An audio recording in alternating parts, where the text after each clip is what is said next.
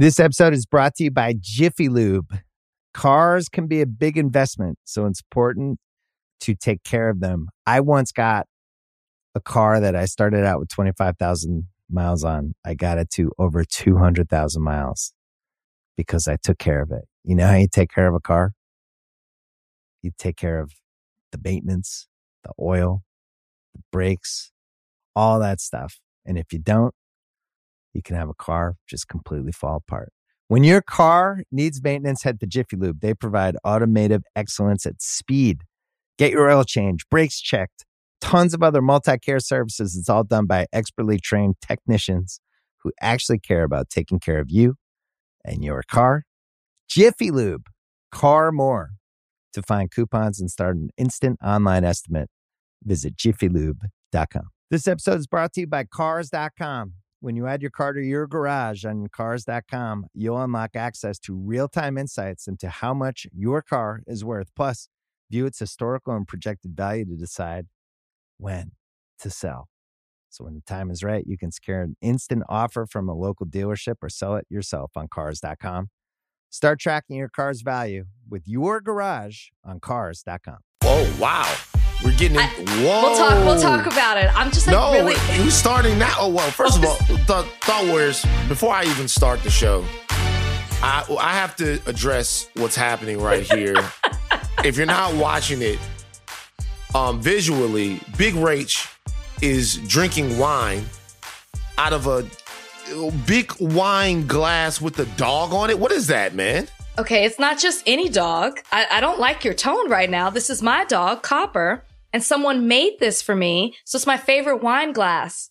Mhm. Is this? But is this not good artwork? Let's just let's just be honest. I, I think the artwork is commendable. I think it's it's it's is it creepy? it's it's a little bit a little bit It's not like I have my dog stuffed in the corner or something like that. It's just can you, you know can you explain the the like i i like dogs and i really enjoy them i think that they're cute and they're loyal but the dog related obsession like why would you want to drink out of a wine glass with your dog's face on it Okay, obsession's a strong word.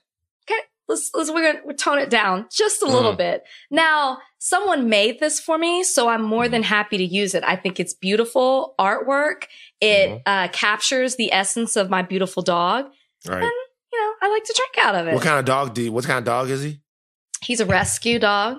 Mhm. We did a DNA test. He's half Pomeranian, and the other half is German Shepherd and Chow. right so you had to do a 23andMe on the dog to figure out where the dog actually comes. I get it. I get it. Thought Yeah. Warriors, welcome to Higher Learning. I am Van Lathan. I'm Rachel Lindsay. Um, yes, Rachel Lindsay drinking. Uh, Well, First of all, before we like before we move off that completely, what time is it there? It's after five o'clock. Okay, Like, just once again, sure. trying to call me out. It's six o'clock here, but I, I've been really anxious today Mm. and I don't know why. So I just, I have a glass of wine to calm my nerves. Um, I was, I was talking to, uh, some of our team before and I was saying my, my husband's really into natural and organic products and he had this beet juice that he wanted me to try and I Mm. haven't been right since, since this morning. Why haven't you been right? I don't know. It didn't settle well with me. I, I don't Did- know. I'm not into beets, I guess. You know what you have to do when you're drinking the beet juice? This is important. It's an important tip I'm giving you for beet juice. Okay. What you have to do when you're drinking the beet juice is you have to remember that you drank it. I'll What- tell you why. Like I, I'm on the beet juice. It's funny that you mentioned this. Like I'm on the beet juice. I'm I'm literally reaching over right now. Oh yeah, I drink like this right here. I drink these all the time. There's a little little uh beat it, a little the little beet juice job. But here's the thing. What'll happen is you'll drink this right, and then Okay. you'll forget that you that you drank beet juice and that you have the beet juice in your system, and then like hours later you'll go to the bathroom. And then when you go to the bathroom, all of a sudden you're thinking, "Oh my god, this is it." Like you- you're thinking, you know, the part in the movie This where did not happen to me, by the way. But keep going. the part is like the biopic, and then all of a sudden, you know, you, you know, it's so weird watching biopics when you know what the person passed away from because you know eventually you got to get to that point yeah. where they get up and his hair missing or something like that, and you start thinking, "Yo, am I to that point in the movie?" Because you forget because the beet juice makes your pee red. It looks like you're pissing Okay, that blood. did not happen to me. Don't when when what did you drink? When did you drink the beet juice though? Like 11 this morning. Oh, it's coming. Are you serious? I, well, Yeah. I'm glad you gave me warning, so I just didn't freak out and think that yes, this is over. This is it. Right. Oh, you know what I think it is too. When you were little, did your mom make you drink prune juice Mhm. and used to hold your nose and you had to take it back? I think it's bringing back those horrible memories of having to drink prune juice. That's that's Right. why it's like unsettling for me. Um, you know what is very settling for me? The fact that I have proven myself to be much more valuable to the Bachelor franchise Here we go. you ever were. Listen, you, you you were a trailblazer. You know, you took the franchise forward in so many ways. But I would just like to point out that it wasn't until I started to gain knowledge about The Bachelor and started to advocate, be a pro Bachelor human being on this particular podcast that real change was made.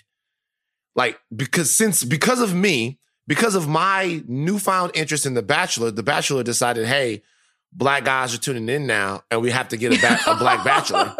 I'm taking full credit for that. The guy's Matt James, right? I'm- shocked you know his name. Good. Yeah, you really are in this thing. So I fully expect for you to be engaged in watching his season when it airs. I was wondering where you were going with this. I was wondering how you were going to bring this back to you and give yourself credit for the fact that we now have a black bachelor. No, forget me. Forget me hmm. speaking out saying we need diversity and I was going to leave the franchise. Colina Kaepernick, as you so rightfully named me, was going to mm-hmm. leave the franchise if they don't make some changes. It's, it's, you got it. It's all on you. Well, I'm just saying, and I, and, and I hate to be that same old man that takes credit whenever a woman actually gets something done, but that's the guy I'm going to be right now. Uh, it, it seems as if they listened to me. Okay. And I would just like to say, on behalf of, you know, advocates for Black Bachelor Nation everywhere, which I obviously am one, I just like to say, you guys, you guys are welcome. You guys, I, I, I, I, I did what I had to do. In all seriousness, though, what does this mean to you? Where were you when you heard about it? Uh, how tickled are you that this is finally happening? So I'm going to sound like the most negative person in the world right now. Wow. I knew a couple of days before the announcement. Okay. I got Mhm. a courtesy call. Here's my thing. I've been preaching change in the franchise, need, the need for diversity. What I didn't want is a knee jerk reaction to the whole situation. What I didn't want them is to announce a black bachelor out of pressure, right? It's been 18 years. This is the 25th season of The Bachelor. Now we get a bachelor when the most gruesome thing happens on such a national stage and everybody's responding in their own way, right? They're removing flags. They're canceling shows. They're all putting out a statement, doing something to show that they are down with the cause. And how does the Bachelor franchise respond? Here's a black bachelor. If you're in this franchise and you're like me, you know that so much more needs to change other than saying, here's your black bachelor. I compared it to placing a black box on social media because no change, no other changes are being made until they agree to make some type of changes within the franchise and on the outside with the contestants that come on the show, then it's all in vain. You know, it's like what Hmm. they did with me. Here's your black bachelorette. No other changes are made. We go right back to normal in the next season, which is what they did. What are some of those changes that you'd like to see? Are you really concerned? Well, no, because you know what though? The reason why I ask is because for me, just from the outside looking in, and obviously, you know, we talked a little bit about a second ago in jest. Obviously, I don't know very much about The Bachelor. We've touched on that.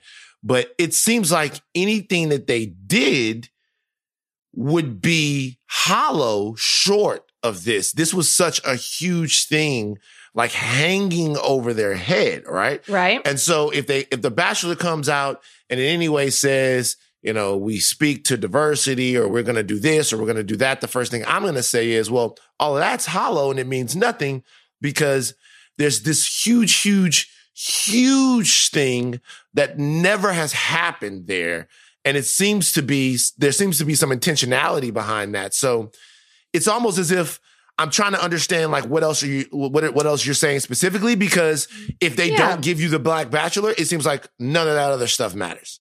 No, it does matter because I, what I wanted first was a statement of acknowledgement. I wanted them to acknowledge that they've been problematic in the past and a vow to make changes in the future going mm. forward. Mm.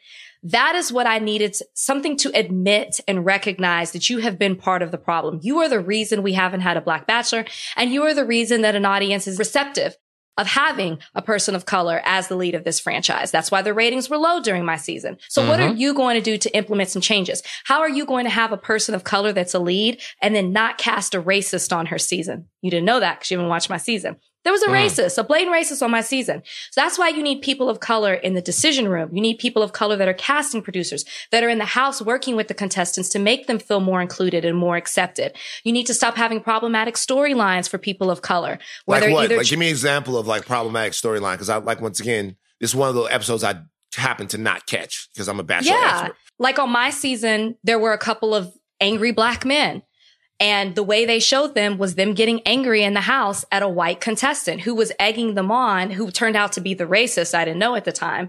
Mm. And that's how they were defining them when there was so much more to those men. With me, they labeled me an angry black female in my finale. They baited me, asked me with questions. Then the host says to me, Rachel, you seem angry.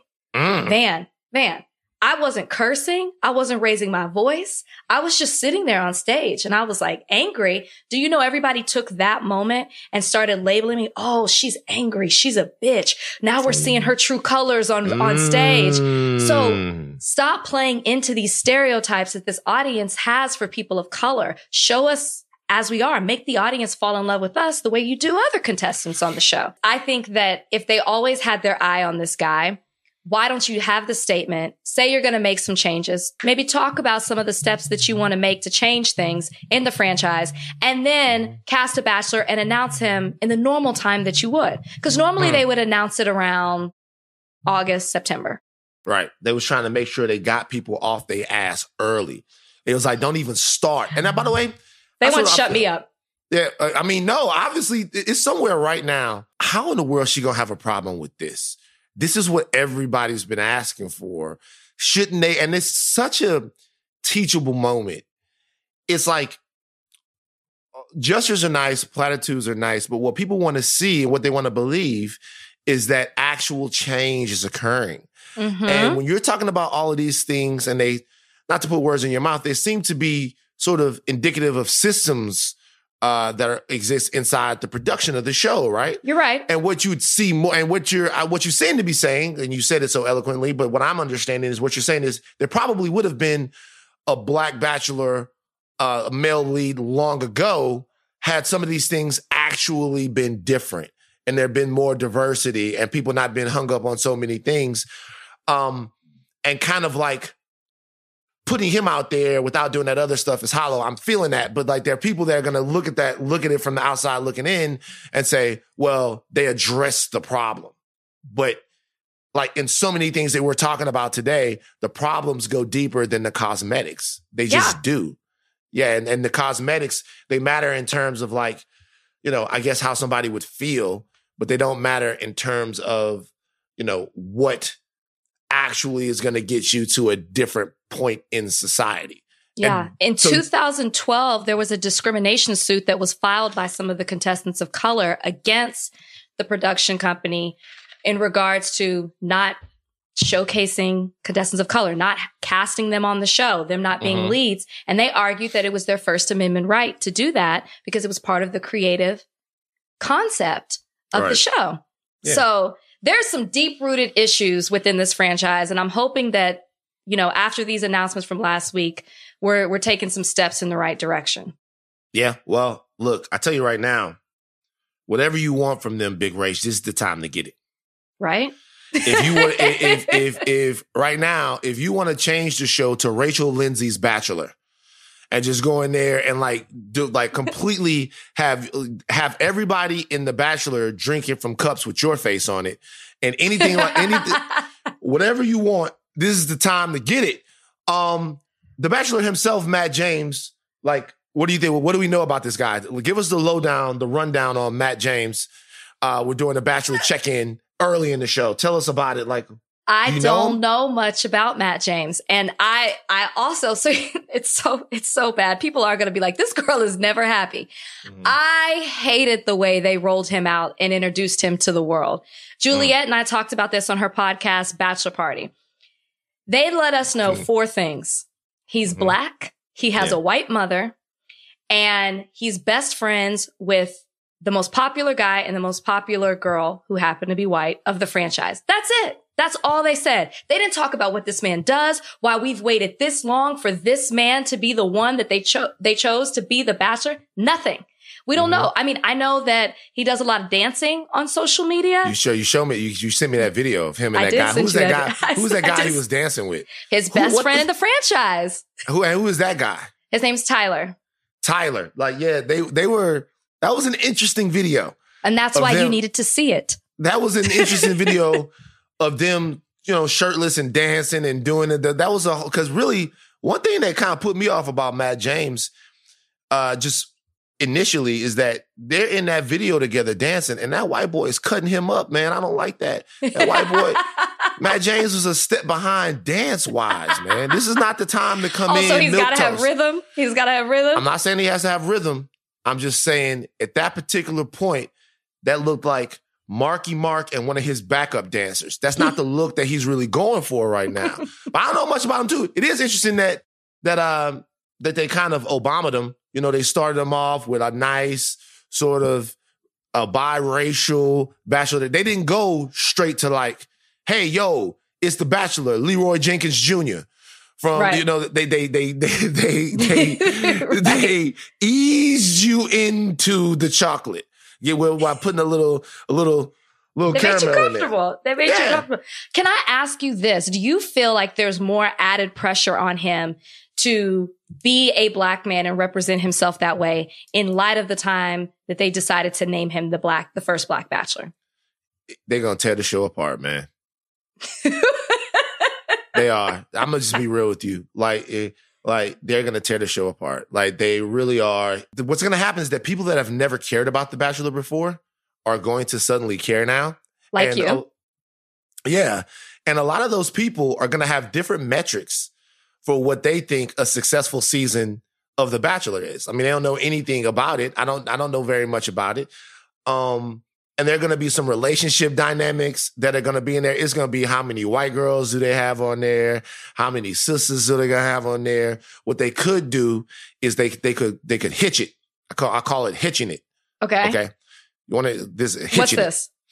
Hitching it is when, okay, so Hitch is starring Will Smith. You see this movie? Yes, love it. You love that movie, right? Yeah, it's funny.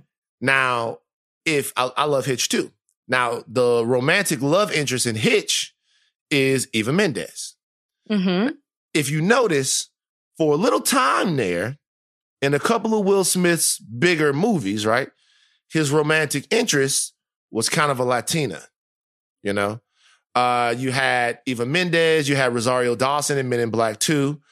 And then oh yeah. yeah, you like you you come back now earlier on Enemy Estate and stuff like that, not so much. But and the reason why is because as Will Smith, I think even in Seven Pounds, it was I mean, he might came back to Rosario Dawson or something like that. I, I gotta gotta look, and then of course you have Focus and other movies like that. Uh, and the reason why once Will Smith got to a certain uh level, it get, it becomes difficult. The dynamics of putting black love on screen change, and there's a story behind Hitch and how they cast his romantic lead. Because if you Hmm. do an interracial movie, so if you do a, a white lead, sometimes that doesn't play overseas, Right. right? And if you do a black lead, some then you got yourselves a black movie. If Mhm. you got two black people in love on screen, and that's the thing, you got yourselves a black movie. Okay. But a way that you can flip that a little bit and not go too far either way and still have some color on the screen is to make his uh, um his his his romantic lead uh, a Latina. Hmm. And no one's gonna have a problem with that. Like a lot of people that nobody's gonna have because you know some people have an issue with you know and uh, no one's gonna have an issue with that. But it stops short of it being like too too black because one of the things that's most aggressive to people uh, is black love. Showing two black people in love kissing, hugging, all of that stuff like that. That type of black happiness and, fami- and fulfillment, um, it that changes. Like that's different. You know, like it people I, I get you. people get like, oh, oh, look at them. Like, you know what I mean? You know what I mean? It's too, it's too human. It's too, it's too real. And at that point in his career, you know, Will's doing the thing. And so with this Matt James situation, they could mess with the numbers a little bit. I wonder if they do enough that so that he has enough black women on the They will. on the show. You They think will. so? Mm. They will. And I think I, I think they have to at this point. That's the thing. There's a petition going around that says that there should be a certain percentage of people of color on the show. So I think that there will be a number of black women, probably a record number than you've seen before, but Mhm. it's still ultimately up to him who he chooses to bring throughout his journey. As we Right. say you'll you'll learn to start talking in that way too. Look- the look, journey. Shout out to him. I don't know why it doesn't seem like you're fucking with him. No, And- no, no! Don't and- start and that. Don't that, start like, that. Whoa, what? It's, I'm just. there's 2 I'm- separate things. I support him and I want everybody to watch his season so he does have good ratings so they don't use that as an excuse to not do this again. Watch Mhm. Matt James, support him. I don't think it's fair to him the Mhm. timing of the announcement. It doesn't, Right. it takes away from who he is. Even the way they rolled him out, it's distracting. It's like, oh, this is all you want us to know of this man. This is why we waited this long. There's got to be more to him. I just don't think it's fair to him. So I hope the next time we see him on our TV screens, we actually get to know who this man is. That's all I'm saying. Yeah, I, for me, they just gotta. They're gonna have to lean into the fact that this is a little bit of a different situation. Like they give out roses on The Bachelor, right? Maybe, maybe a- kente cloths. Maybe, or maybe the heart shaped herb from Wakanda. Okay, You know- that's not. What's he gonna do? Uh, dig dig into the garden? No, like, like, you- like, no, you you have a bunch of heart shaped herbs. You know what I mean? Now you, know the folks like, don't know what that vi- is. Visions of the ancestors behind mm-hmm. him, and you have a little like Ladysmith Black Mambazo playing, and eh, eh, you know, be do the whole thing, and he gives them. Now remember, the- he's half white. So what, man? No, I'm just it- it- saying, it's like It ain't Wakanda up in here. Ain't no time for that though. Like this, ain't- this he shaped herb. I'm gonna pass like- your creative your creative uh, thoughts Yeah, along. like, I'm gonna pass. that's this. Is what you got to do? You got to don't don't step on my ideas. Like take them out, give them a spin. I, You know what I you mean? know what? I'm not because I am more excited that you're into this. You know, you you've Oh, been to- totally against the show, and the Mhm. fact that now you're you're a slight fan of it. I'm I'm into. it. I'm all for it. I'm Let's watching. go, I'm watching. Matt Uh, something else I watched. 846. man. Dave Chappelle special. Um, Dave Chappelle special, not what I would call a comedy special, what I would call uh, societal observations from just one of the finest communicators of our time, maybe one of the finest communicators I have ever, ever heard. And this goes to anyone else that I listen to. I don't care who it is. I don't care if it's, I don't know, Malcolm X, Chomsky, any of those guys. I'm not saying that what the words that comes out of his mouth are as important as as Malcolm X's, uh, but as far as as a communicator, Dave Chappelle is as an effective communicator as anyone I've ever heard. What did you think of his? Like I said, it wasn't funny, so not comedy special. But what did you think of his special? well, did you know this was coming? No, I didn't. Okay, I thought it was just me. Just I just missed it because I started getting all these messages sending me the link, and I'm like, did I miss something? I missed this announcement. So I really didn't know what to expect. Other than I guess I thought it was going to be his typical comedy special because we've never seen anything else than this from him. So Right. I have to say that it exceeded my expectations because I didn't have any, but also just because it was that brilliant. More than a comedy special, I, it felt like while he was on stage, he was still processing his Mhm. thoughts. That's that's how I felt like he was talking it out. And it almost felt like church in a way. I don't know if it was A the sermon. setting. Mhm. Right, right, right. I don't know if it was the setting. I don't know if it's because he had that notebook in his hand or it was the passion that he spoke with, you know, the fervent way he addressed the crowd. It was, it was so deep. It was at, at- times I felt like he was, he wanted to be funny, but then kind of was brought back to what he's, his purpose was in having this entire special, like really what he wanted to communicate. The way that he would talk about a sensitive subject, like the, um, oh well christopher dorner the way he Yeah. talked about him but didn't you know i guess glorify what it is that he did but brought it back to an analogy of saying why it was important to talk about why comparing it to what's going on now and the way we're reacting versus how the police force reacted. Even when he started talking about the earthquake, I was like, where is he going with this? And then mm-hmm. he brought it back to being scared and thinking he was going to die. And that was only 35 seconds compared to the eight minutes and 46 seconds. He was angry and him standing on stage. I, it, it, was like it was all of us talking. Like I felt mm-hmm. that in certain things that I've been, I've struggled to express. I felt like he expressed them so well for me. Even him addressing Don Lemon, I thought it, w- it was kind of ironic though, because Don Lemon kind of called him out for not speaking out. And then this whole special is kind of about that, but mm-hmm. that's neither here nor there. But anyways, I thought it was absolutely brilliant.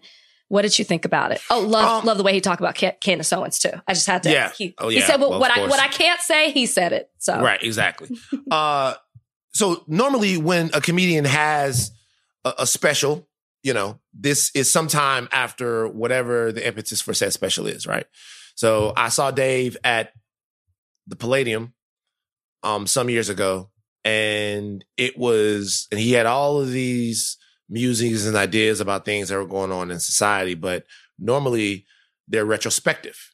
It's mm-hmm. taken a while, right? Like he was talking about Caitlyn Jenner and stuff like that. Well, we were already used to Caitlyn Jenner. We were already kind of exploring the shift in society that was happening as trans Americans um, sort of asserted their rights and what Caitlyn Jenner meant. And um, mm-hmm.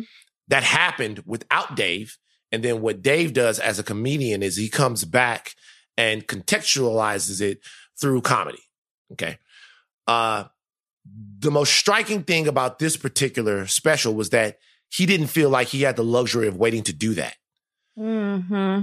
Like he wasn't going to wait and sum this moment up six months from now at the end of the year, uh, New Year's Eve special, or in time for next spring. He wasn't going to come back and tell what this meant and have time to write jokes and have time to to interweave it with other things that have happened. Because a lot of times when comedians are doing this, they're going back and looking at the absurdity and calling out the absurdity of events that had already taken place. And because they can do that, they can, you know, extrapolate out of them the humor. Right. They've had to speak now. Dave didn't want to miss the moment here. He had to speak now. And that changes your process. So maybe there wasn't even room for him to be funny. Mm-hmm. The only thing that there was room for him to be was the most important thing that he could be up on that stage, which was human. Um, like you said, like he was, he was emoting, but in a way, um, when you look at a situation like Christopher Dorner, well, the situation with Christopher Dorner is you're going to come away from that and everyone's going to look at what Dorner did, and they're going to say that that guy's a monster, and it was vicious and terrible and monstrous for right. sure. But the question that he asked was why so many um, ex-military black men felt like they were in the middle of a war, and the the answer to that question is, is because guys who are taught to recognize what the characteristics of a war are, it felt like a war to them they felt like they were in the middle of a war. And the only way for them to sort of rectify or reconcile what was going on in their heads was to wage war in, reta- in retaliation. Uh, and those are sensitive things to talk about because in the case of Dorner, innocent people were killed. Mm-hmm. And that's not something that anyone is ever going to advocate for, myself included. I know you're not going to, but it gives you sort of a, a look into what it is we're dealing with in America and what the stakes really are. As far as him speaking to, to, to Candace Owens and speaking to Don Lemon, I think the Candace Owens stuff, the way she responded to it is what you're always going to get from her. Like she's what she said was, I knew that she'd spike the football after her name popped up. Like you can't kill Candace Owens. You can't. Like you, like she's maybe one of the only things that the only way to neutralize it is to ignore it. Most other things you have to attack them head on, but you can't kill it. You can't do it that way. You can't neutralize her that way. She she heard Dave Chappelle's um uh, she mentioned her in the in, in, in the special, and her antennas went up. That's what she lives for. That's yeah, that's her goal. Yeah, so that's just not the way you deal with that. As far as Don, you know, look, I thought I thought what Dave said about Don was was fair. I like Don Lemon, but I thought actually Don Lemon, we talked about this, Yeah. calling out all of those people was bizarre anyway. Uh, what do you think about the criticism that Dave Chappelle didn't mention any of the women that have been impacted uh, by police brutality when he was on the stage? There's been some criticisms uh, levied his way by some really, really, really bright people. Even David Dennis, a, a great writer, um, on Twitter, wrote a whole piece about the fact that Dave Chappelle went eight minutes and 46 seconds and didn't bring up any women. Did was that glaring to you that he omitted Breonna Taylor or Sandra Bland or some of the other people, women that have been affected by police brutality? it wasn't glaring to me. It was a thought. But again, I, you know, I said this when we started talking about it. It seemed to me that he was processing things while he was on stage. I mean, I don't even, there were, there were certain points in his special where he would say, I'm sorry, this isn't funny, or it was supposed to be funny. It almost made me Mhm. feel like at some points he was going to turn it and talk about something else, but was so impassioned by what he was talking about that he Yeah. just kind of kept going. Like it was a sermon, like we said. So I don't think he intentionally meant for them to, to not call out any women or not say their names. I just think that he was really coming from a place of, of anger, of frustration, of feeling all his emotions in front of all those people on stage. I don't think it was intentional. I mean, of course, I would have loved for him to say their names because that's the whole point of what we're saying is black women are ignored in all of this, but I mm-hmm. don't think that was the point of his special. Yeah, I think it's a, I, I, it's a fair criticism when you're looking back on it. Sure. It's a fair criticism criticism to point out. I don't know if it's emotionally fair. Yeah.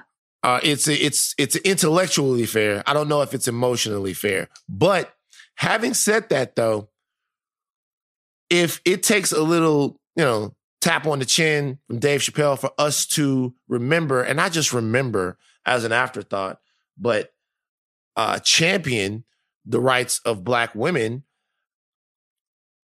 then it's okay. I mean, the reality. I mean, the reality is that we can't let the sisters get lost in the shuffle. And a lot of times we do. And I don't think he was trying to. I agree with you. But maybe it's symptomatic of something that's a little deeper that we all need to kind of address. And if that get that gets that conversation started, then I'm cool with that. But did he call out other names? He did. He called out. Remember, he talked about. So he talked about uh, George Floyd. He uh, he spoke about specifically another incident that had happened um, in Oh, his because it was in the same city, John Crawford. Yeah. yeah, Yeah. Yeah. And if I'm, if I remember, I also think he brought up Alton Sterling uh, in Baton Rouge. I'm not sure. he I'm brought, he brought up Eric Garner for sure. Now Eric that you're saying it, he definitely brought up Eric Garner. Eric Garner and Alton Sterling. So So, but think of the na- think of how he was bringing up those names. And I'm not trying to defend him. Obviously, I'm a black female and I'm an advocate for black women. Period. Mhm. But just understanding the the special and how he was communicating things and comparing things to the title of it, 846. It was about George Floyd. He was explaining to people that this isn't the first time we've seen somebody say, I can't breathe. Hence, Er- um, Eric Garner. Then he was saying a week later, we saw it happen again with Alton Sterling. And then he was talking about the very city that they were in with John Crawford. So it Mm. all kind of intertwined with the way that he was laying out his special. It's not like he didn't say Ahmaud Arbery. He didn't say Sean Reed. He didn't name these other names because right. it intertwined with his message.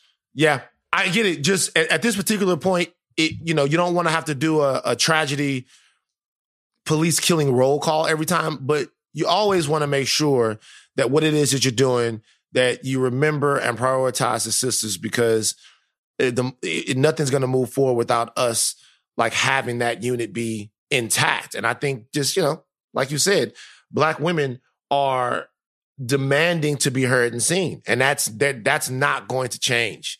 And I don't know why it's it's you you know you drag them, you have to drag people by their noses and ears to to to do that, but that's not going to change. I noticed you said something there. You you said you called yourself a a black female. Are you okay with the I term female? You said female. Oh, okay. Is that is female cool with you? Are you cool with being called female? Yeah. This this is a point of contention. This is a, like, Why? this is a point of contention. This is a point of contention. But how would you say it? You would you be like I- that female over there? Okay, That- so listen, I'll be honest with you. Some years ago, we're all sitting around, we're, we're, we're at on the rooftop of the SLS and we're having a conversation.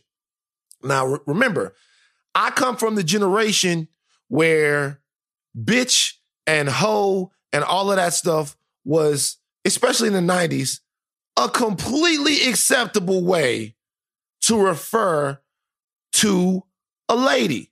Completely acceptable. Maybe not to her face, definitely not to her face. yeah. All right, you're not gonna call a sister that. But as far as just throwing the words around, sure, of course, right? So when I got older, female seemed like an enlightened way to sort of an enlightened descriptor. I Mhm. thought I was on, that. and I, I was sitting down, was talking to these ladies. Um, actually, rest in peace, Jazz. Jazz was the spearhead of this conversation, and they go, "No, female is out. Don't we don't like to be called females."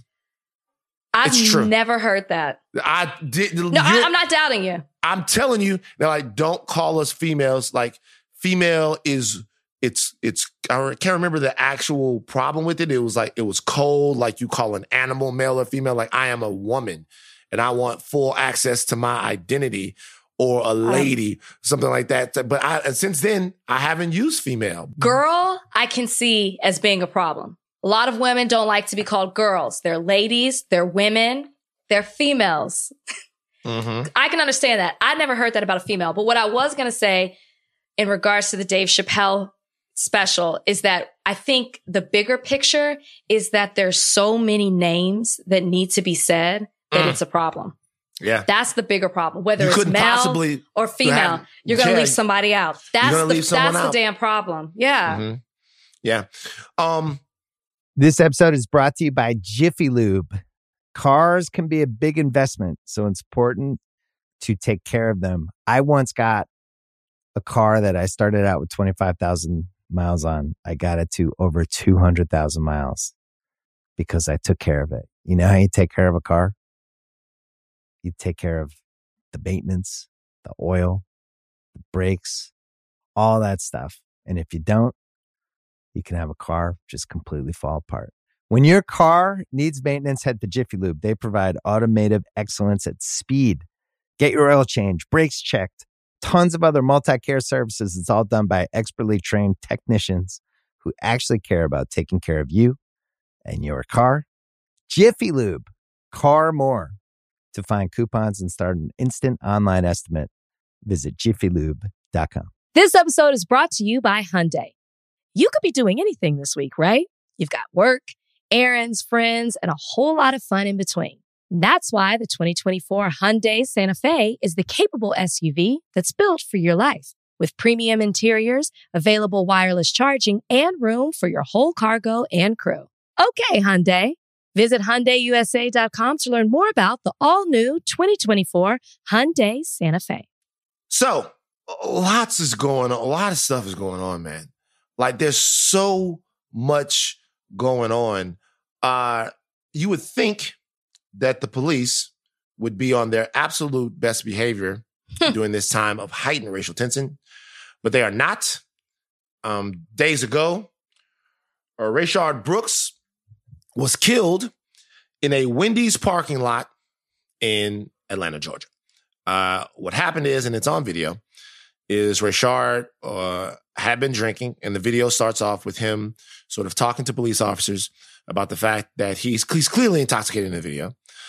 Uh, but he had pulled over in the Wendy's parking lot, and I guess he had fallen asleep or he was inside of the car. Uh, cops were alerted to the fact that he was there. They speak to him. Um, and at the point that police officers try to take Rayshard into custody, he tries to book it. They grab him. A scuffle ensues. He is tased a couple of times. The taser doesn't have very much of an effect on him. He gets up. He runs. As he is running away, uh, the police open fire on him and they kill Rayshard Brooks in the parking lot of the Wendy's. Uh, I believe one of the cops has already, this has been ruled a homicide. Mhm. One of the police officers there has already been fired. Um, the sticking point in the video, which is going to be the source of the discourse is some people believe that Rayshard Brooks at the end turned around, turned around, uh, and pointed the taser at police, which is why they fired on him. I've seen the video. There's no way you can watch that video and think that Rayshard Brooks was doing anything other than fleeing. He was absolutely of zero threat to those police officers. And I also believe that at that point, the taser that he had had already been deployed. Uh, the little wire thing was coming out of the taser. So the ta- if I'm, I'm if I'm I'm almost certain that the taser was had already been deployed. Uh, but they killed him. He's dead. Um, your thoughts on the video, your thoughts on where we are right now, your thoughts on the cops using unnecessary lethal force on another black body. Yeah. So it's like we can't catch a break. Like we know this happens in our community, but it's every week. It's another story, another name, another loss to the black community. And it's, mm. it's like, we can't even do the right thing and be okay. This man is sitting in his car, trying not to drive home a couple of blocks away from home, trying to sleep it off under the influence, doing the, doing the right thing. This is what you should do. There were so many other options that the cops could have taken. They even talked to him for like 30 minutes before the, what ha- how it escalated to him dying happen. I mean, he, you know, he said, I'll lock the car door. I'll go. I think it was to his sister's home. Is that mm-hmm. what he, he said? he, he said he, he said his sister lived uh, like a less than a mile away or something. Yeah. I don't know if he said a, a, specific distance, but it was apparently walking distance. He could have gone to his sister's house. Yeah, they, there's so many things that could have been done. And to add on to what you were saying about the taser and him turning around, he had two shots in his back. If he mm-hmm. was turning around to taser, how'd they shoot him in his back? He was, mm. he was turned. They shot him in the back. He was getting away. And I, th- I thought about something you had said on the podcast before talking about male pride. This to me was male pride because if you look at the video, there's a long line of cars. This happens at a Wendy and it's right by the drive through. So there's an mm-hmm. entire audience capturing this whole thing happen from them talking to them wrestling to him getting away, taking the taser and running away. This is male pride to where that officer was embarrassed that he that got his ass kicked. Yeah, he got his ass kicked and yeah. the guy was getting away and he saw all those people and the audacity of him knowing that there were people watching, honestly putting them in danger as well, just firing shots. You never know what it can ricochet off of. Shoots this man in cold blood in front of all these people as if he can get away with it. This is Chauvin level to me. Chauvin, mm. the way Chauvin looked at that camera when he had his knee on George Floyd's neck the like I'm above the law. I can do this. I can get away with this. That's that's really what bothered me is that there was no threat to your life. This man is fleeing. We've seen time after time when the person who they're trying to apprehend is of a different color that they have certain officers can show restraint. They know how mm-hmm. to use it. They're trained to use it. That's why this whole retraining of the officers blows my mind because that's not the issue. They've been trained. They know what to do. They're just not doing it. The what I will say though about the imminent threat, and this is what I think that goes towards this, this officer, I don't know his name, getting charged for murder.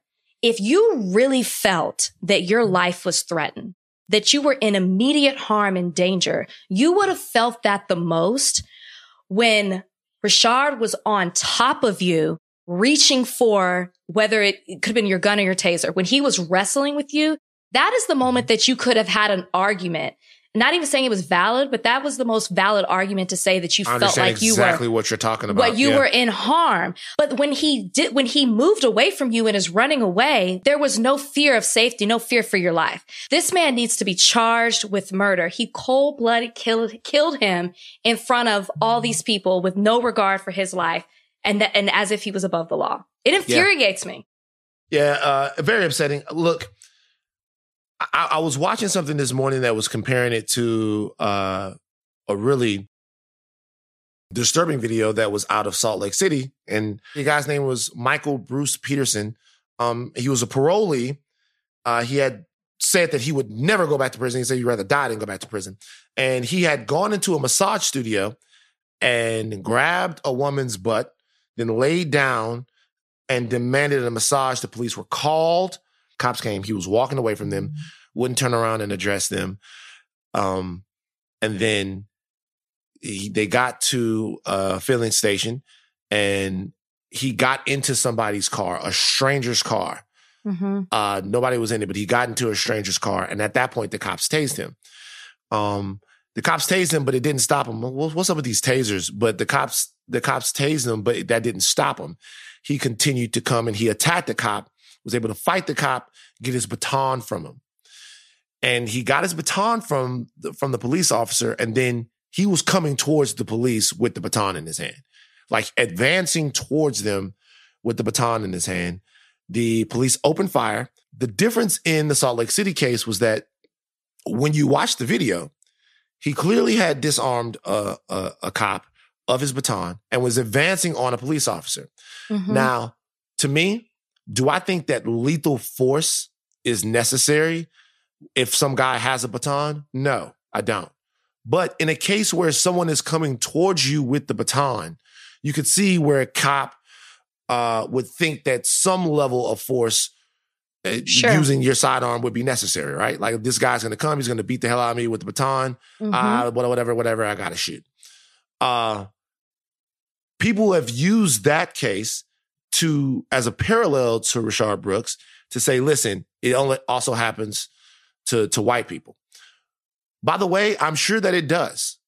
When we talk about policing in America, we're talking about white versus black. Of course, that dynamic cannot be divorced away from what we're talking about. But what we're really talking about is society versus blue. Mhm. And blue is really the color. Us being black just means that our lives to mainstream American society are less valuable. So when something happens to us, uh, no one cares. Yeah. That is the only thing that separates the way people are treated by the cops, white and black, um, from the perspective of law enforcement is that what they can get away with, what Yeah. they can do to people. They can do whatever they want to us because society doesn't really value our lives. But make no mistake about it, the cops are abusing their power and they're abusing their privileges uh, across the board. They're doing these things across the board. These things are they're more egregious when they happen to Black Americans and they happen to us disproportionately. But that's only because they've been told that they can get away with that. If they could do everyone like that, they just might. Now there's of course racism involved in in a lot of these situations to where you know some of these cops are on the streets Monday through Friday, and then Saturday they're with the Grand Cyclopses and the Dragons of the uh, of of some of their favorite institutions down there in the South and in the Midwest. But the thing that struck me about the video when you watch both of them is just how different they were. You and when people use sort of things like that to make their point, I can see where the mentality of the police officers, what where it's gotten so poisoned because the situations are so different. Mm-hmm. One guy shot at range, far away, running. Okay. Almost as if that's a punitive act. Like, I'm mad at you, so you must die. That's what it was. It's a it's a punitive act. It's a punishment. And you have the comply people out there. And look, it's best in a situ in any situation um to make things easy on yourself, right? If you can. But the reality is that if you're in a situation with a police officer and you don't feel like your your rights are being respected, you do not have to go quietly. You don't. You can tell a, a police officer, I am an American. This is this this is my these are my rights as an American citizen. Fuck you. You can refuse to give your name. You can refuse to step out of your car. None of those things are punishable by death. No, they're not. The police officers don't have the right to rob you of due process because they're agitated. And I am absolutely floored every time I hear Americans, some of the same Americans that don't want to be told to wear fucking face masks Mm-hmm. will tell you that if you don't say yes or no, sir, to a police officer, that that's punishable by death, that the state can execute you for not complying with the, with the cop. It's weirdo shit. So when I when I look at the video, it it it just it's it's disheartening. One because the brother lost his life, but two because yo man, we got a long, fucking Right. way to go. And that, that's such an important point because you would think that based on what we're going through right now in society, where we have the whole world watching us and understanding pretty much what Black Lives Matter means and the movement, and you still have cops gunning us down in the street with an audience there. I mean, Mhm. it was Walter Scott all over again. Same I- thing. I- Walter Scott shot in the back.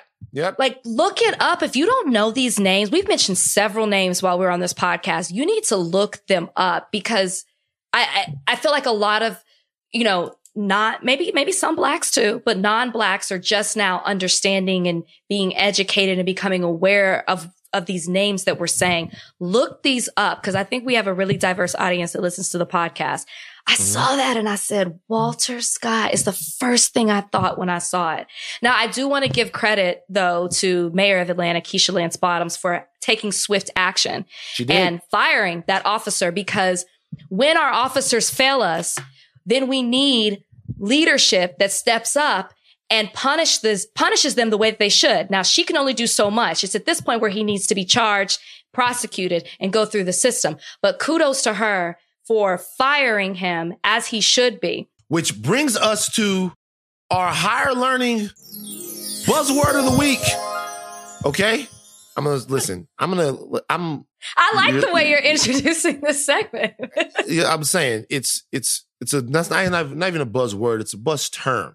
okay. Uh, I- maybe I'll come up with a better as as as we go on. I'll come up with a better name for it. But I'm going to on on the the first show of the week give you guys something every single week. We're going to give you something every single week, uh, every single week that we feel like you should know. And the buzz term of the week today is qualified immunity. All right. You might be asking yourself, what is qualified immunity? I'm going to tell you right here. Uh, Van and Big Rach, I'm going to tell you. Qualified immunity um, is it, it what it does is is protects police officers in very plain language from being held personally liable for things that they do uh, on uh, on the job. Give you to give you an example like this. Derek Chauvin, I think, is still due or still eligible to receive like a one million dollar pension, Mm-hmm. um, despite anything that's going on right now Mm-hmm. if qualified immunity was ended, you could sue him individually for not only money that he already has, but maybe for perhaps money that's in his pension. The Justice and Policing Act that we talked about, that the Congressional Black Caucus and um, the mostly Democratic House, uh, the Democratic majority in the House is putting forth, which will probably end up dying in the Senate, ends qualified immunity. Earlier this week, Senator Tim Scott from South Carolina uh, talked and said that the Republicans are not going to even consider a bill that ends qualified immunity, that uh, takes that off the table, Mm, that that allows you to sue an individual officer. Criminal charges are always, always of paramount importance when we're talking about accountability for officers who are guilty of misconduct and murder. But Mhm. another insanely important deterrent would be ending qualified immunity. If you lost everything for making a mistake, the reverberations throughout police officers or police departments all over the country might be different. You might see people think twice before pulling that trigger if they knew that they could be held personally liable. Uh, the reason why the Republicans don't want to end qualified immunity is because it would be a disaster for their relationship with police unions um, and other pro law enforcement lobbying type groups because they are not going to want to see an end come to that because it then you then have uh reckless not reckless you have man overwhelming accountability both civilly and and criminally and also remember that you know a lot of times police being part of the criminal justice system They get favorable juries. They get all kinds of things like that. The burden to prove wrongful death in a civil suit, uh, attorney Big Rach, is it's the standard is lower than it is to prove murder, right? Yes. So qualified immunity would go, ending qualified immunity would go very far in providing accountability for police. Right. Right. And a civil is preponderance of the evidence more likely than not. As with criminal, it's beyond a reasonable doubt. Mm. This is what I will say about. were you done? I'm sorry. Mm-hmm. Yeah. Once the what, big once the big legal words come in, you know I'm done. Preponderance and all of that. Well, this is what I want to say about qualified immunity is because it's the way that it is being used that it's becoming a problem. So mm. qualified immunity is everything that Van said, but if there is a violation of clearly established constitutional rights, then that officer or that government official can be sued. The problem is that the Supreme Court has made it harder and harder for that to happen because Quali- qualified immunity is an affirmative defense. So meaning like self-defense, which is something that we're all familiar with. So it is something that an officer asserts as to their justification as to defeat the defense or to mitigate whatever the legal consequence is. So in enough, normally when somebody asserts affirmative defense or like self-defense, it is, they have the burden of proof to prove why they should be given that claim, why it's an affirmative defense. The, the problem with qualified immunity is that the Supreme Court has said the burden is on the plaintiff. So it's unusual because that doesn't normally happen. Usually the person who makes the claim has to prove it. They put it on the plaintiff. So in this case, it's the person, it would be George Floyd's family who has to prove why they shouldn't be able to assert affirmative, an affirmative defense. So it makes mm. it even harder and harder. And the problem is that at this point, the Supreme Court is like, if there's any type of debate, then that government official is entitled to qualified immunity. And that's the problem with it. It's almost becoming absolute immunity. Absolute immunity is something that you're immune, period. Like judges. You can't sue a federal judge. You can't sue judges for decisions that they make. They have absolute immunity government officials have qualified immunity, which meaning if they violate your constitutional rights, then they are not free or able to assert immunity. So that's the problem is that it is being dished out these days like they have absolute immunity. And that is why they feel like they are above the law because they feel like the law protects them no matter what. And that is why we have to get rid of it. And what I can't stand about Tim Scott is that I don't understand how you can stand up and say, what happened to George Floyd is horrendous. It's horrific and it shouldn't happen. Well, you've been dubbed to lead the charge for the GOP in the Senate as far as providing some type of police reform or what this bill is going to look like. Mm-hmm. I don't understand why you would still be fighting to keep qualified immunity if you really believe that what happened to George Floyd was horrible. If you believe that, then you've got to punish these officers. You have to make them feel like they are not above the law and that they can't get a pass for what they do. They have to feel like they can be punished, as you said, criminally, but also civilly. We should say Tim Scott's a black man. Uh, they're from South Carolina, and like yes. you said, he he is going to be in uh, in charge of the, GO, the GOP's version of police reform and whatever that's going to end up being. Um, he talked a little bit about decertification that that decertifying officers he feels like could be a, a middle ground in terms of of, of bridging the gap between uh, the Democrats and the Republicans. But there's something else that he said that everybody should pay attention to, in in in my opinion. Uh, I can't remember what show he was on. I think it was Meet the Press or something like that. Face the Nation, maybe. Face the it was Face the Nation. It's Face the Nation. Okay, so he said, and this is where the politics of all of this kind of come into play. What he said was, he said, "What we can't afford to do is nothing." All right. Now, on its face, that seems like an incredibly positive thing to say. Here you have Senator Tim Scott calling for action, saying there must be action, that the American people aren't going to allow uh, this to be dealt with passively. We have to get something passed. but the problem with that statement is this what he's really doing is playing a political game where he's dog whistling to, to, to the American public that if nothing does get passed, that it'll be the Democrats' fault. All right. That because the Democrats don't want to budge on qualified immunity Right. or maybe something else in the bill, that it'll be their fault that police reform isn't on President Trump's desk uh, before he leaves in November and tries to take the desk with him. But the the the issue with that is this: there's only one thing worse than having no bill. It's having a bill that doesn't address the problem, a bad bill. So I've used the disease analogy to death, but we're talking about a disease, so it's I'm going to use it again. It's I'm- effective. it's an effective analogy. Let's say you go to the doctor, right?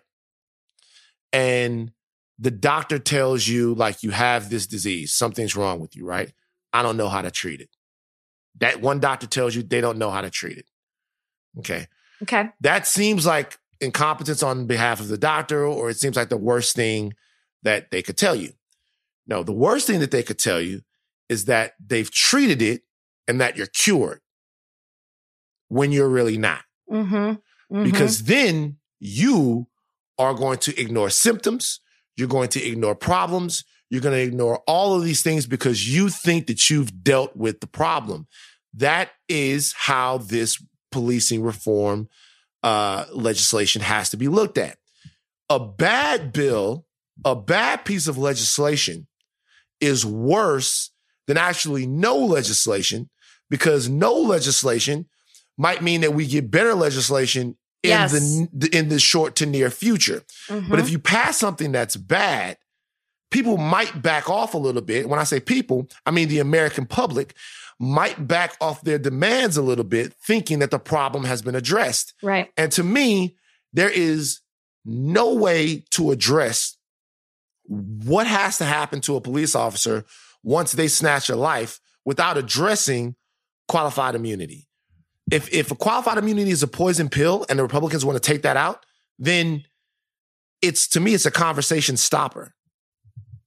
Well, no, you hit the nail on the head when you said it's political. The reason that they don't want to fight for qualified immunity is strictly political. It's not for justice. It's not for the American people. It's because they don't want to lose their seat. That's what it is. They don't want to lose their funding, their backing. This is, I just want to say this. This is what Tim Scott's legislation wants to focus on. Increasing information sharing, reforming and training tactics to prioritize de-escalation, and changing how departments deal with officer misconduct. Here's the problem. The reforming, training, and tactics to prioritize de-escalation. Van, are these officers not already trained? Do they not They go are. through the we can't- academy? we, we can't train this out of them. It's, Exactly. it's, al- it's always some like, well, we're gonna have sensitivity training. We're gonna come in and have black guys play with puppies for two hours in front of them to show them that black guys like dogs. No, it's like it, it, it, it, we you can't train this out You of them. You can't. have to inject some consequence, or else this will never change. If you know that you're above the law, if you know the law is in your favor, then none of these things are going to help. None of these things are going to fix the problem. None of these things are going to get rid of these bad apples as hmm. the Trump administration refers to them as. You have to punish them. You have to make them feel like if I take this action, I am going to suffer for it. My family's going to suffer for it. My well-being is going to suffer for it. This is it. And that's what needs to be implemented. You have to put fear in them so they're, they don't make these actions that, pr- that police brutality completely ends. That's the only way you're going to do it is if you punish them and you make them fearful of what will happen if they do something wrong. This is Yeah. nothing. These are baby steps. This is already I- in place. I, I agree. Uh, I couldn't agree with you more. Um, the more important question, though, to ask you is whose side are you on? Kyrie Irving and Dwight Howard's side or LeBron James is the side? Well, you know which side I'm choose, on. Choose. Oh, Choose is, sides. Kyrie I'm- or LeBron? I'm with Kyrie. Mm. I'm with Kyrie. I just feel like First of all, you want to tell the people what's going on? Okay, so yes, let me tell the people what's going on. So the NBA is set to return. I don't know the date. I don't know the schedule. I really July haven't been paying 31st attention. July is the date. 31st, August. Okay, Yeah. August. Right, basically August. It's when it's returning. Normally, I just want to say that an NBA season would start in October. The next Mhm. season would start in October. So the season's supposed to start pretty much in August. What 22 teams come in some reg i really don't even know the pattern doesn't even matter the point is is that they all had this phone call not all of them i think like 80 something players were on this phone call to discuss how this is all going to look, how they feel about it. And Kyrie Irving originally said he was for it and then reneged on it and does not believe that the NBA season. He the reneged. Yeah, he Listen, all the word. It's, He it's the word. It's the He word. pro. He, didn't re- renege. He pro nigged. He Like he he re- he reneged on it. he pro-nigged on it Right. and um, basically says that we shouldn't be playing or the NBA players should not start their season because it takes away from what is happening right now in the country and it takes away from the social reform that we're trying to accomplish with Black Lives Matter. He believes it is a distraction. You have other side of players who are saying, nope, you know what? We need to play. We need to start. Even an Austin Rivers who was saying, there are players that need this money. They need to be able to take care of their families and they can donate a portion of their proceeds to the cause. So you have people on two different sides. I personally am on the Kyrie side. I agree for, I agree because I do think that the reason that this Black Lives Matter has become so huge, right? It started in 2013. This is not new to us. It's just new to everybody else. Mhm. We have everyone's undivided attention. We talked about the perfect storm that this is. People aren't working. There are no sports. We're in the middle of a pandemic. We have your utmost undivided attention right now. My fear is, is that when things get back to normal, whenever that may be, then this trend that is moving forward will start to subside a little bit and people will go back to their normal lives and they won't pay attention to what it is that we're asking for, for this equality. So I agree in the sense that Kyrie is saying it is going to be a distraction. People are going to be so, they're so thirsty for live sports again, professional sports, that they're going to be so excited to watch this that they're not going to be paying attention to the movement. So hmm. I understand that. Also to add to that, it starts in August. The new Mm. season's supposed to start really soon. Why can't we just wait till October? We're almost there, you guys. We're almost there. And another point I will add, I said this before. I don't know how they're going to control this. If one person gets COVID-19, then the way that you're going to have to test every player, players on the other team, the referees, all the equipment, it's just going to shut everything down. I mean, we're seeing what's happening in the NFL. Zeke Elliott just tested positive. What would happen if the season started and he tested positive? What do we do now? Do we shut everything down? It's, it's just too big of a mess. I say we wait till October, start the new season, and I think everything will be fine. Well, here's the thing. I don't think that the new season would start in October. So this, so Okay, this is the way November. This is well, they, they're thinking about. They're saying Christmas. So this is the way things will work. So they're going to pick up the old season, start the old season back. Uh, you go from basically July 31st, which is like you said, August, and you'll you'd end up having the NBA Finals around.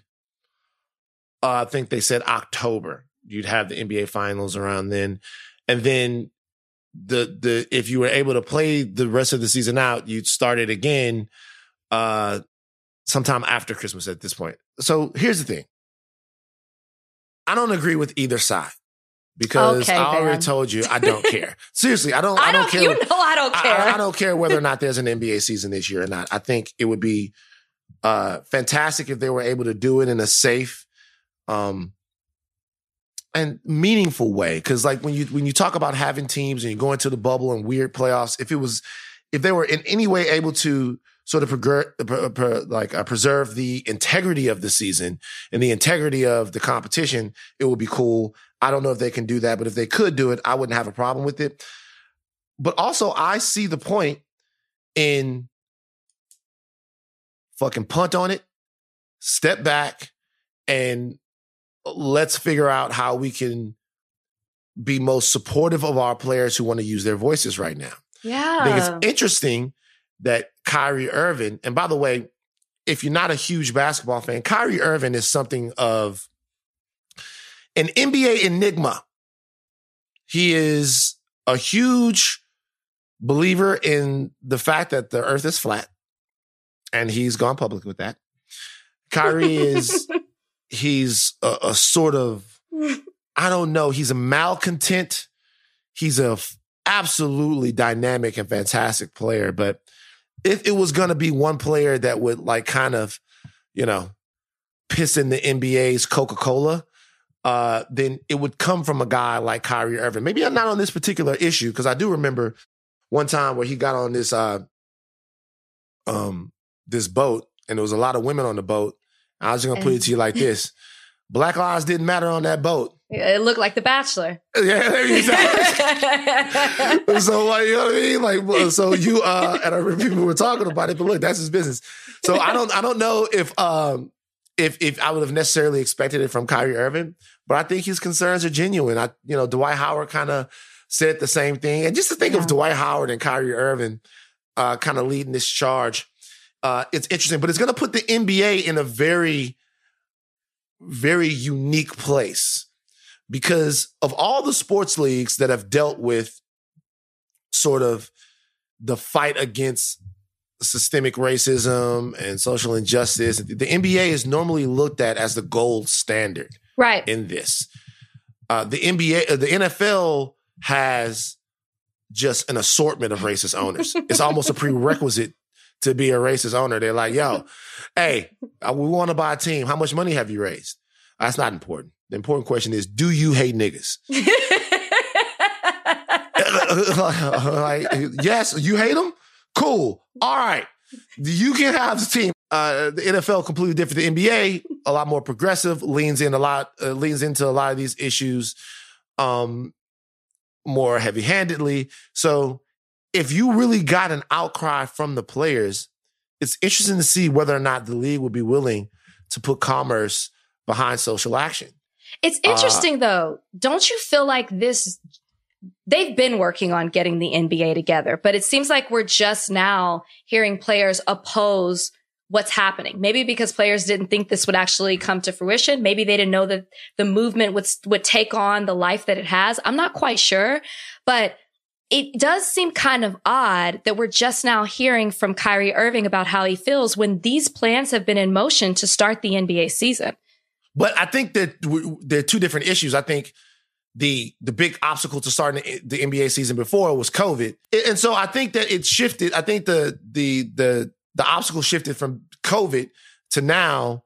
NBA players wanted to make sure that they're utilizing their voice uh, right. uh, with the most power that they can in this particular time in history. So I think that it's a little bit of a different situation now because if it was just about COVID, I think you'd have some players that wouldn't play, but the majority of players, I think, would get back to work.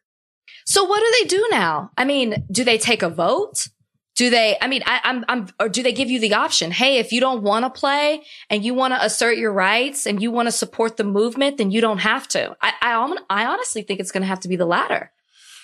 I look, I, I, the question I would ask for, you know, Kyrie and Dwight Howard is exactly how does playing NBA basketball detract away from your ability to be involved? Do they feel like, is it because in this particular point, they have to maybe go play in Orlando, go play in a bubble? Is it taking them away from their mm-hmm. communities? Is that the, is, is, is, is that the co- sort of concern? Or is thinking about basketball just something that they don't want to think about right now? Which, by the way, I can understand that. I get that. If that, if that would be the case as well. See, I took it from a different perspective. I thought they were saying it would be a distraction for us not mm. necessarily for them playing, but us as viewers will so be excited about a new season and the games that are coming on. And I think, I figure they'll come on more frequently that we will be distracted from the movement. That's because right now that's all we're focusing on. That's how I took it. It could be, it could be that, but I, to be honest with you, I don't even think that's, uh, you know, I, I got, I was watching Daredevil yesterday, but I'm still here talking to you. You know what I mean? Like, it, it, like, it's like, I don't think that, that that's that big of a deal, but look, uh, I'm glad that what I am glad is that Kyrie Irving plays in the league, that at least uh, his his concerns about it seem to be being taken seriously.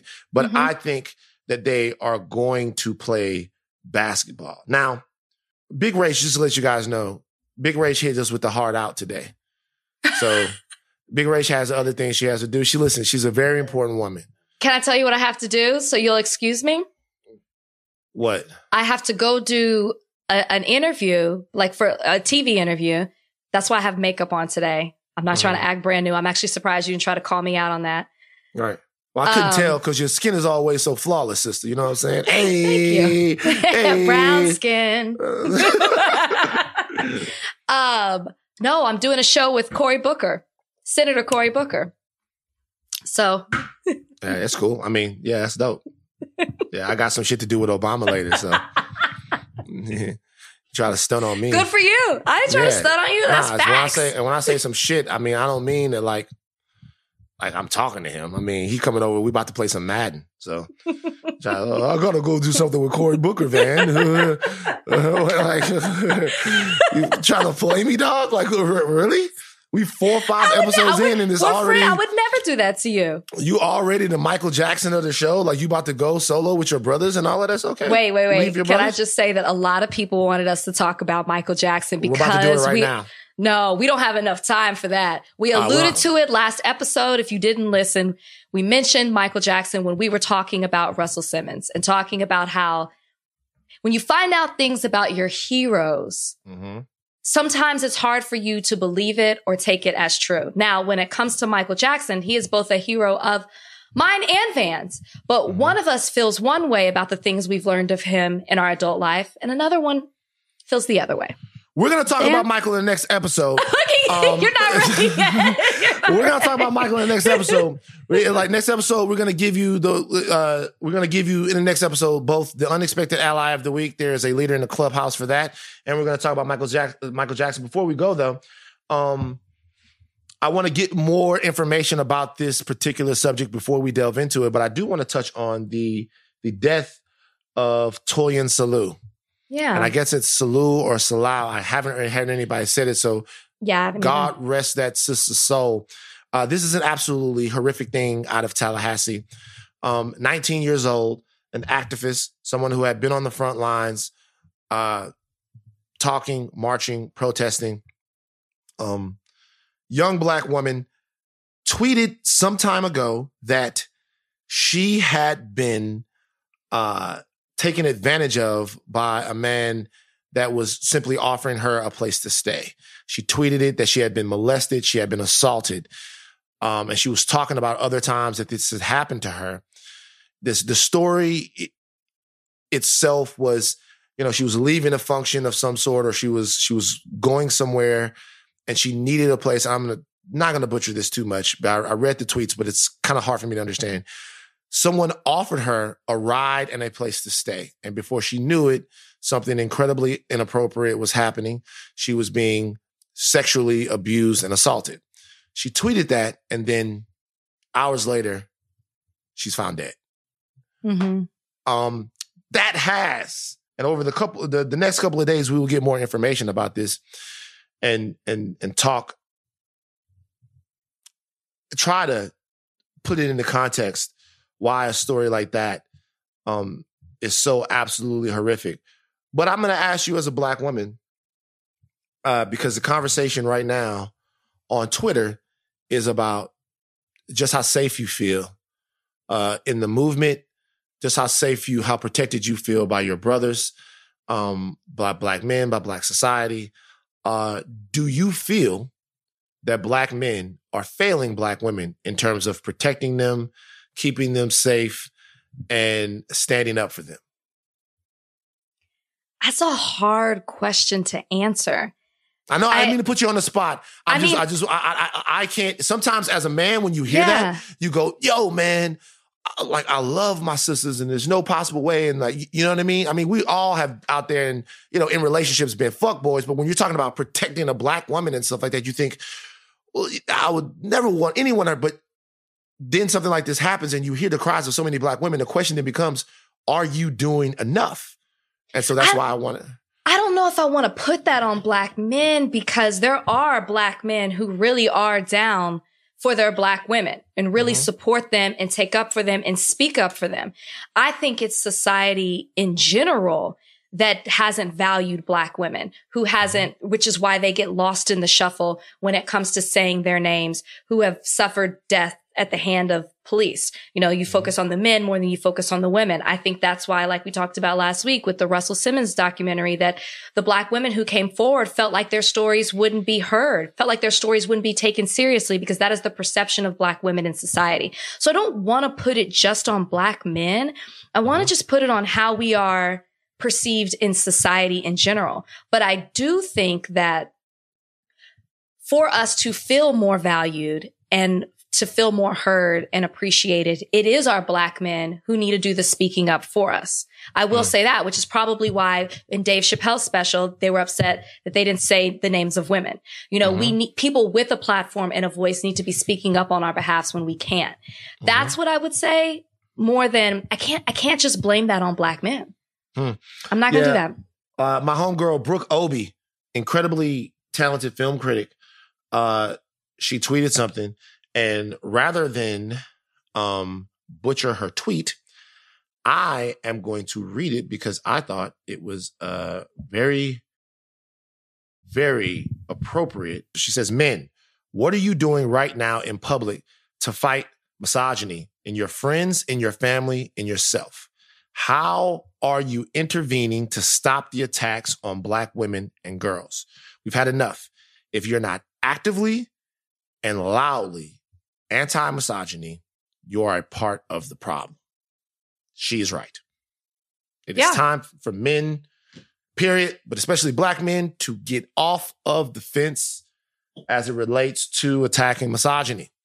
Um, not asking for protection, uh, perfection, just asking for allyship.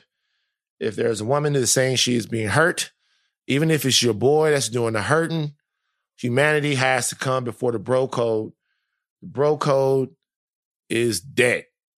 So uh, when it comes to protecting women, especially the women in our communities that are that close to us, and it's not protecting her because oh I got a sister, I got a wife, I got a daughter.